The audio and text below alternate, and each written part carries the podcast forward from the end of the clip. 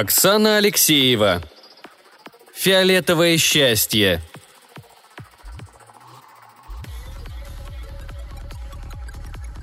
Не представляю, как люди живут без рук.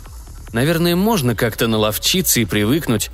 А вот с тем, что ты обманываешь близких и веришь им, зная, что обманывают тебя, свыкнуться сложно. Но сейчас не об этом. Я их продаю. По счетам платить надо, а продать больше нечего. «Ну как нечего?» – допытывается мой друг и собутыльник Сэм. «Можно оставить один глаз, одну почку. Много чего еще вам не осталось. Да, согласен. Может быть и глупо продать руки. Но, во-первых, они стоят дорого и разом погашают все мои кредиты. А во-вторых, блин, почку мою не взяли, слишком люблю драйвовые коктейли. И подслеповатые глаза некому сбагрить. Лучи белого карлика, что обжигают наши колонизаторские рожи без малого 10 лет, покрыли их белой тонкой коркой. Остальное... «Ну не могу я, пойми», – доказываю корешу, заменяющему меня в постели моей жены. «Да ладно, руки, руки, черт с ними. На них много желающих. Отстегнут хорошие деньги, пусть для этого придется кому-то залезть в долги. По-другому никак. Через пару месяцев жизни на планете неизбежно проявляется эта зараза – лихорадка Морелла. Наверное, не нужно объяснять, что названа она так в честь врача, описавшего болезнь, и первого умершего от нее. Несчастный героический глупец. Вместо того, чтобы свинтить как можно скорее с этого гиблого места, до последнего вздоха изучал симптомы и искал лекарства от этой дряни. Страшная смерть. Бррр. Я содрогнулся от воспоминаний. Симптомы мерзопакостные. Блюешь днем и ночью своими внутренностями. Отмирают целые органы и отваливаются, как сухие листья части тела. Все мы прошли через это, кто прилетел на Зоуле. Временно помогало переливание крови и трансплантация чужих органов. Постепенно организм либо справлялся с этой заразой, либо умирал. Ученые и врачи не могут объяснить причины странного заболевания. Для многих это просто рулетка. Я облокотился на барную стойку, потирая переносицу – Заклятый друг Сэм смотрит на мои руки с ужасом, перерастающим в жалость. Он знает меня не первый год и понимает тщетность попыток меня отговорить. Робот-бармен механической рукой плеснул новую порцию коктейля, безошибочно угадав мой кивок. «Такие дела, брат», — обращаюсь я к нему, изрядно поднабравшись. «Все летят и летят сюда на свой страх и риск. Ставят на карту свою жизнь, пусть и за неплохую по меркам нашей солнечной системы зарплату. Шабашники, блин. Или романтики, пес его знает. Вот только знаешь что? Корпорация нас всех поимела. Поимела, слышь? Опрокидываю залпом еще один жидкий драйв. Робот тут же подливает мне, а Сэм смотрит осуждающе. «Что? Смотришь так? Все бегут отсюда, как крысы после первых симптомов. Особо упертые, в цинковых квадратных ящиках, сложенные по частям в вакуумных пакетах. А знаешь ли ты, умная машина, почему?» Сэм быстро оглянулся и прижал палец к губам, но мне было плевать. Мне нужно было убедить Сэма, что я пьян, раздавлен и готов на все. Договор составляют так, что за первый год мы получаем минималку. А потом она увеличивается в геометрической прогрессии.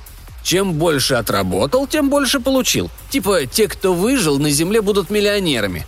Да только до нее пока никто не долетел. Я грохнул кулаком о стойку. «Пошли, Дэн, ну реально, хватит тебе». Странная, коварная лихорадка, казалось бы, пожалевшая и отпустившая человека, вдруг вспыхивает с новой силой, едва тот ступает на борт корабля, отправляющегося на Землю, и сжирает его вчистую за пару дней.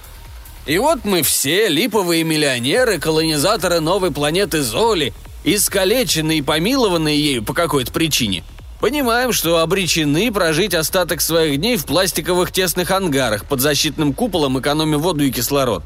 Влезая в долги и кредиты. В чертовом договоре нужно было читать, что написано мелким шрифтом. Договоре, по которому зарплату за все эти годы мы получим исключительно по прибытии на Землю.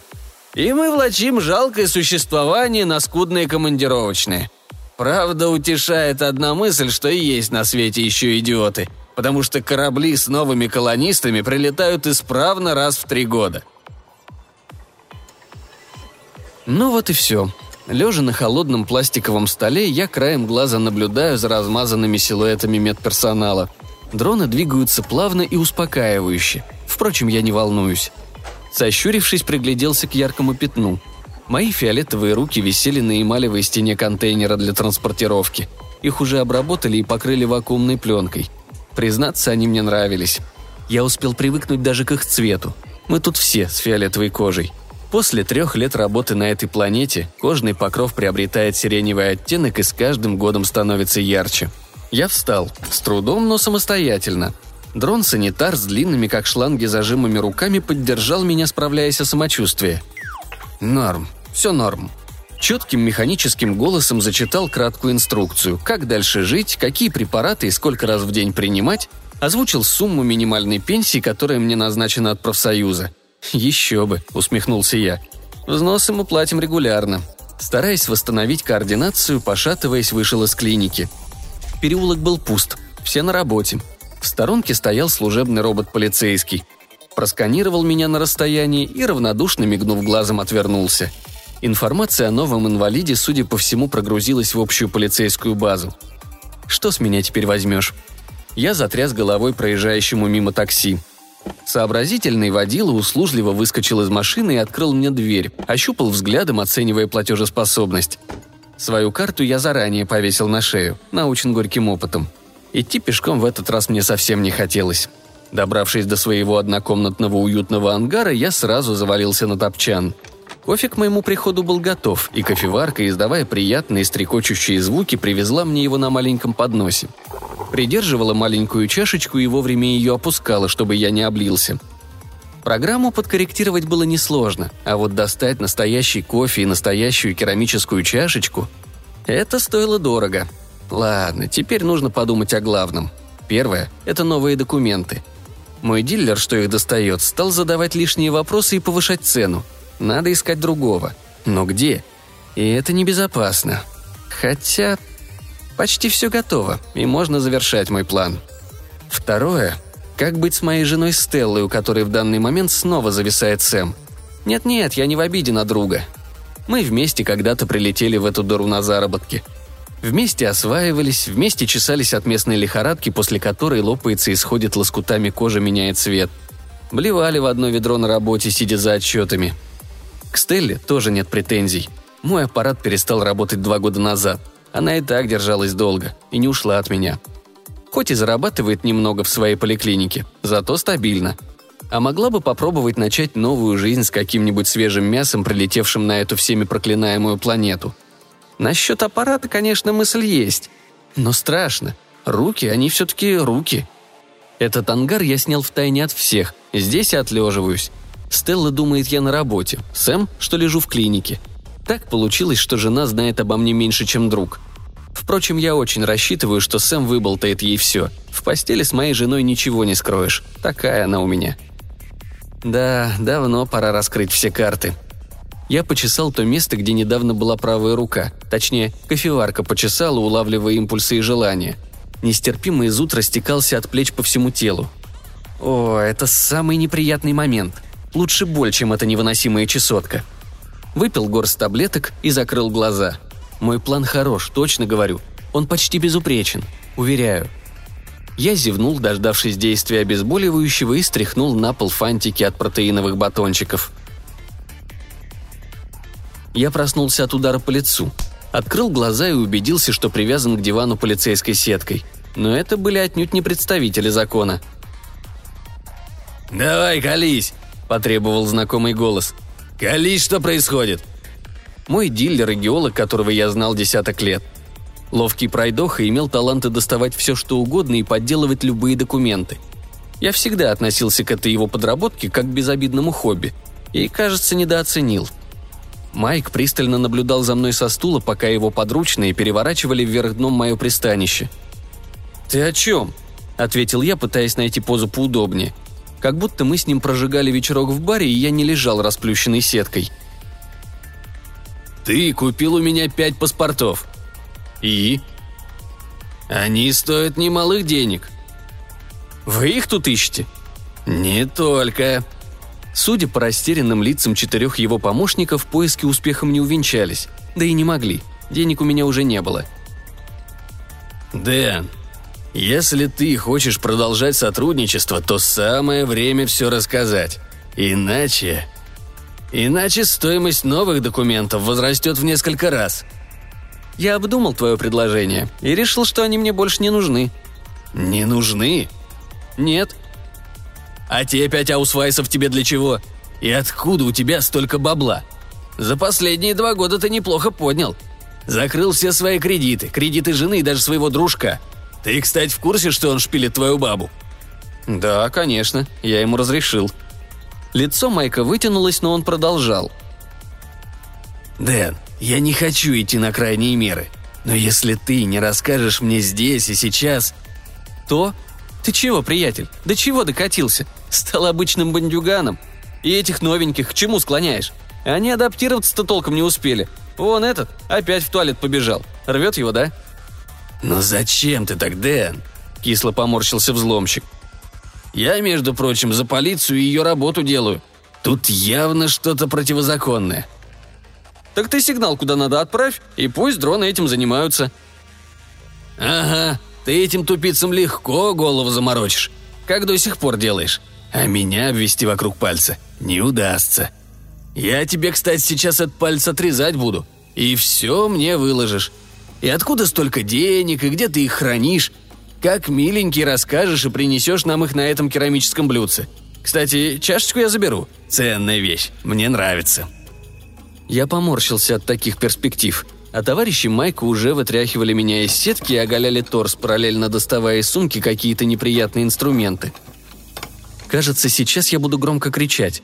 И кто только проводит психологические тесты новым колонизаторам и отправляет таких в закрытые коллективные системы – Попробовал вырваться, но мои попытки сразу пресекли точным ударом в нос. Я увидел только, как красные брызги разлетаются вокруг меня странной красивой дугой, оседая моросящими каплями вокруг моего дивана. Я моргнул и понял, что рядом никого нет. Майк лежал на полу с дыркой в голове, а остальные ползли к выходу. Ко мне подошла Стелла, бросив пистолет на диван и освобождая меня от пут – Ругалась, как всегда, матерно-пронзительно и обидно, объясняя, какой я кретин и идиот. Как будто я без нее этого не знал. Боялась, видно, что забуду. Сэм трясущимися руками держал короткое ружье с лазерным прицелом и испуганно озирался. Но кроме мертвого Майка в жилище уже никого не было. И друг в обморочном состоянии обмяк на стуле. «Я рад», – прошептал Сэм, глядя на меня. «Чему?» – ответил я. «Что вы вовремя успели? Вообще-то я вас раньше ждал». «Что ты отказался от этой дурацкой затеи. Прости, я ей все рассказал». «Ничуть не сомневался». «Да», — тут же встрепенулась Стелла. «Сейчас же признавайся, в какую еще заварушку ты попал? А то я тебя сама прибью». «Вы где оружие-то раздобыли, киллеры?» «Так, от темы не отвиливай, Дэн», Сэм закатил глаза, а жена нахмурилась так, что я понял, им действительно пора знать правду. «Я продаю свои руки». Сэм и Стелла одновременно посмотрели на мои плечи, потом локти и ладони. «Когда ты собирался это сделать?» – сказала жена. «Я продавал их пять раз». «А, вот как?» Теперь Стелла и Сэм обменивались быстрыми многозначительными взглядами. «Я все вижу», и вижу гораздо больше, чем вы думаете. И я не псих. Если ты, Стелла, как медицинский работник выслушаешь меня, я буду тебе очень благодарен». Жена в кои-то веки покраснела и смущенно присела на краешек дивана. Сэм вздохнул. «Но, может быть, сначала решим, что делать с этим?» – робко спросил он, брезгливо косясь на пол. «Ничего не будем делать, оставим его здесь», – сказал я. «Потому что мы больше сюда не вернемся. Я вскочил и выудил из беспорядочно разбросанных вокруг вещей куртку. «Одевайтесь для выхода из купола. Защитные костюмы там. Буду рассказывать по дороге. Остальное покажу». Притихшая жена взглянула на меня по-новому, удивленно и заинтересованно. Мы торопливо вышли из ангара и направились к ближайшему шлюзу. На базе была так называемая ночь, хотя через купол все так же жарило. Быстро пересекая пустынные улицы, мы приближались к южным дверям – «А как ты собираешься выйти за пределы купола?» – спросил наконец Сэм. «Покинуть базу можно только при наличии сопроводительных документов. Да и на чем? Где возьмем машину? Мы ведь не пойдем неизвестно куда пешком». «Терпение, мой дорогой друг!» – крикнул я весело. «Ребят, я приобрел собственный кар, так что поедем с комфортом». Стелла фыркнула, но промолчала. «Собственный кар? И откуда столько денег?» Чуть не споткнулся Сэм. «Я ж говорю, продал пять пар рук». «Да чьих рук, ты скажешь, наконец?» – сердился Сэм. «Своих собственных». Сэм пригляделся ко мне еще раз. «Как это возможно?» «По поддельным документам, конечно. Иначе возникли бы вопросы». Мы замолчали, проходя через пост. Я показал разрешение. Дрон пискнул, и ворота открылись. Моя машина стояла наготове. К ней был пристегнут крытый груженный прицеп. Выруливая на барханы, покрытые серебристым инеем минералов, кар несся по знакомой дороге. Я столько раз ездил туда, что спокойно отключил навигатор. «Ну как это?» – причитала жена. «Они ведь на месте!» «Ты уверена?» Мне нравилось наблюдать их растерянность. «Ты уверена, жена моя, что это те самые руки, которые обнимали тебя когда-то?» Выдержав паузу, я многозначительно посмотрел ей в глаза. «Пора прекращать поясничать». Итак, вспомним, что мы пережили от этой лихорадки Морелла. Сколько переливаний крови мы сделали. Как Сэм действительно чуть не потерял руку. Она почти отмерла. Сэм вздохнул. «Нам с вами очень повезло, други мои. Мы выжили. Ты, Стелла, осталась без трех пальцев на ногах. Я... Ну, вы знаете. Сэм почти без желудка и почек. Ты сколько должен был прожить по прогнозам? Вы не заметили, дорогие мои, что в последнее время наше самочувствие улучшилось?» «Я заметила», — подняла руку жена. «Не хотела говорить. Еще не прошла все тестирования, но пальцы на месте». «Как это?» – встрепенулся Сэм. «Я не заметил». Жена опустила глаза. «Так вот», – продолжал я, сделав вид, что не расслышал. «Кое-что стал примечать в последнее время и даже провел пару экспериментов. Я реально продал свои руки два года тому назад. Они немели и почти не слушались. Подумал, что потеря невелика, а деньги были ох, как нужны. Все эти переливания стоили, сами знаете. Жена кивнула. Она помнила. За одну ночь мои руки отросли, да лучше прежних. Здоровые и немного другие. Суставы другого строения. Они сгибаются в разных направлениях. Хотелось бы увидеть лица тех людей, что получили от меня эти подарки. Я не медик, но думаю, это касается всех органов – Покосился на Стеллу, которая, сцепив руки на груди, улыбалась. Возможно, эта болезнь призвана нас не столько убить, сколько изменить. «Как это?» Сэм моргал, не успевая за моей мыслью, или просто не мог поверить в эту фантастическую правду. «А вот так. Мы теперь имеем способность регенерировать отмершие органы. Думаю, любые. Смею предположить, что если бы люди изначально не сопротивлялись этому вирусу или бактерии, не знаю, что это – жертв было бы меньше. А мы кровь переливали. «А нужно было что?» – продолжал тупить Сэм. «А нужно было просто довериться этой планете.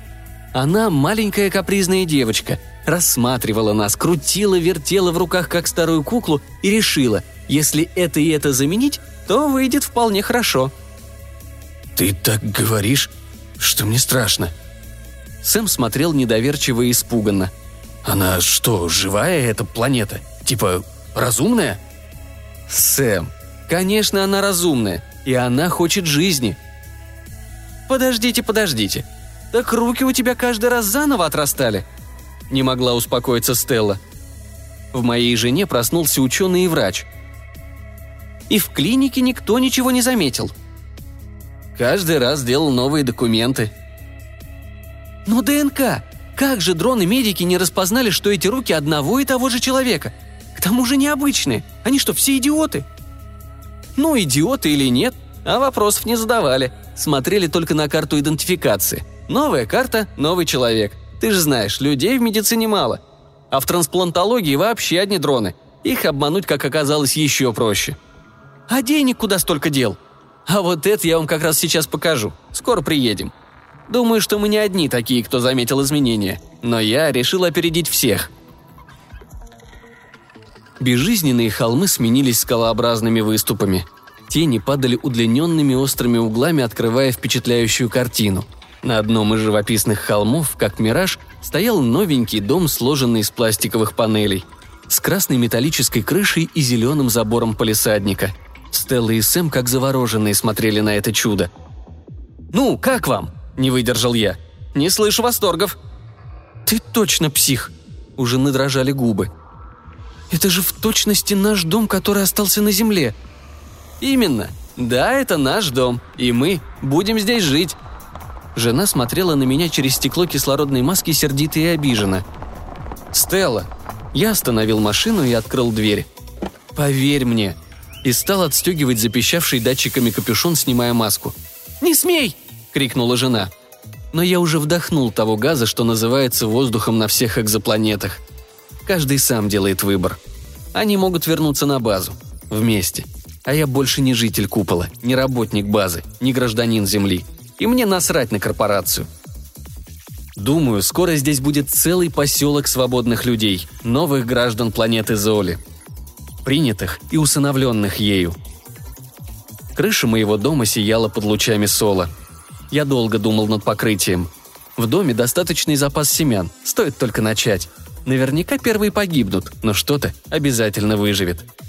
Я закрыл глаза, представляя газон в моем полисаднике и цветы. Семена новой жизни. Почувствовал руку Стеллы, она встала рядом. «Я должна тебе сказать?» «Не надо», – перебил я. «Мне понадобится твоя помощь в еще одном деле. Ампутировать то, что уже умерло, и дать возможность прорасти новому». Жена, кажется, смутилась. «Серьезно?» «И еще. Скажи, ты заметила еще что-то, кроме внешних перемен?» Я обернулся к Сэму, который сидел на земле без защитного костюма и изумленно, как ребенок, перебирал пальцами серебристую рассыпчатую почву. Стелла с тихим булькающим звуком, глубоко вздохнув, кивнула. «Мы изменились не только внешне. Дэн бы меня никогда не простил». «А Стелла бы так не поступила», — усмехнулся я. «Того Дэна больше нет?» «И той Стелла тоже». «Познакомимся», на ее нежной фиолетовой коже вокруг глаз я вдруг увидел удивительный всполох оранжевого и зеленого. Я прикоснулся щекой к ее щеке. «Ты так красиво плачешь, мое фиолетовое счастье»,